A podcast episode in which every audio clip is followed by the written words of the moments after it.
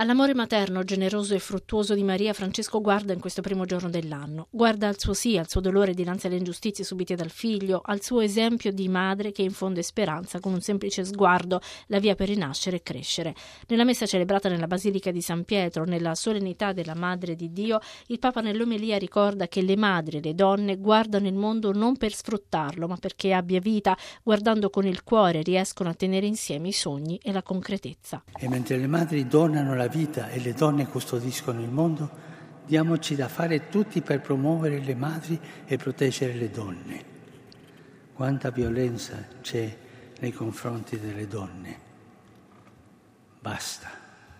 Ferire una donna è oltraggiare Dio che da una donna ha preso l'umanità, non da un angelo, non direttamente, da una donna.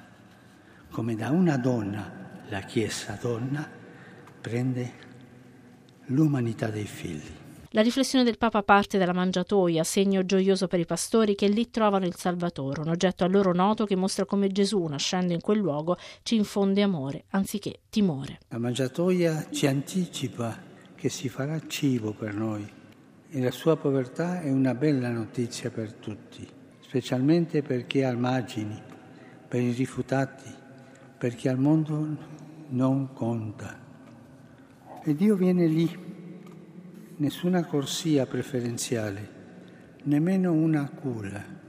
Ecco la bellezza di vederlo adagiato in una mangiatoia. Diverso lo stato d'animo di Maria che ha dovuto sostenere lo scandalo della mangiatoia. La domanda, spiega il Papa, è solo una: come conciliare la gloria dell'Altissimo e la miseria di una stalla? Ma la risposta è altrettanto univoca, custodendo e meditando. Maria, anche se percorsa dal disagio, non si perde d'animo, non si sfoga, ma sta in silenzio. Sceglie, afferma Francesco, una parte diversa rispetto alla lamentela. Da un lato dunque la gioia di pastori, dall'altra Maria, che resta pensosa. Sono due atteggiamenti diversi che possiamo riscontrare anche in noi. Il racconto e lo stupore dei pastori ricorda la condizione degli inizi della fede. Lì è tutto facile, lineare, si è rallegrati dalla novità di Dio che entra nella vita, portando in ogni aspetto un clima di meraviglia.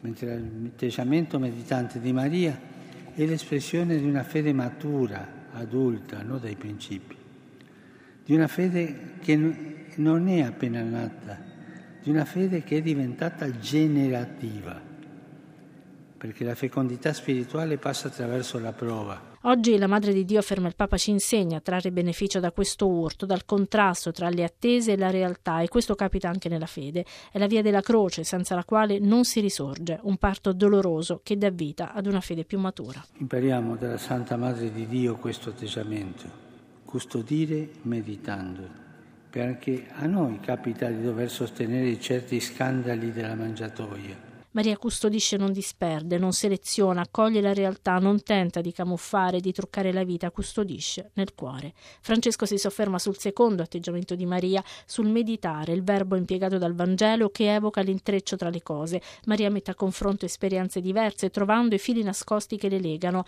l'umiltà e la potenza del Salvatore, la piccolezza e la grandezza. Nel suo cuore, nella sua preghiera, compie questa operazione straordinaria lega le cose belle e quelle brutte, non le tiene separate, ma le unisce. E per questo Maria è la madre della cattolicità. Possiamo, forzando il linguaggio, dire che per questo Maria è cattolica, perché unisce, non separa.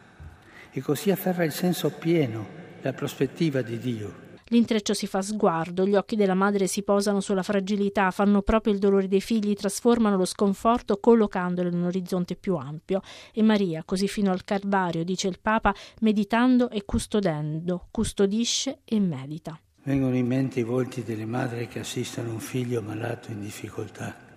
Quanto amore c'è nei loro occhi, che mentre piangono sanno infondere motivi per sperare il loro è uno sguardo consapevole, senza illusioni, eppure al di là del dolore e dei problemi offre una prospettiva più ampia, quella della cura, dell'amore che rigenera speranza. Questo fanno le madri, sanno superare ostacoli e conflitti, sanno infondere pace. Sono capaci, afferma il Papa, di tenere insieme i fili della vita. C'è bisogno di gente in grado di tessere fili di comunione che contrastino i troppi fili spinati delle divisioni. La Chiesa è madre, è madre così. La Chiesa è donna, è donna così. Per questo non possiamo trovare il posto della donna nella Chiesa senza rispecchiarla in questo cuore di donna madre. Questo è il posto della donna nella Chiesa, il gran posto, di quale derivano altri, più concreti, più secondari. Ma la Chiesa è madre, la Chiesa è donna.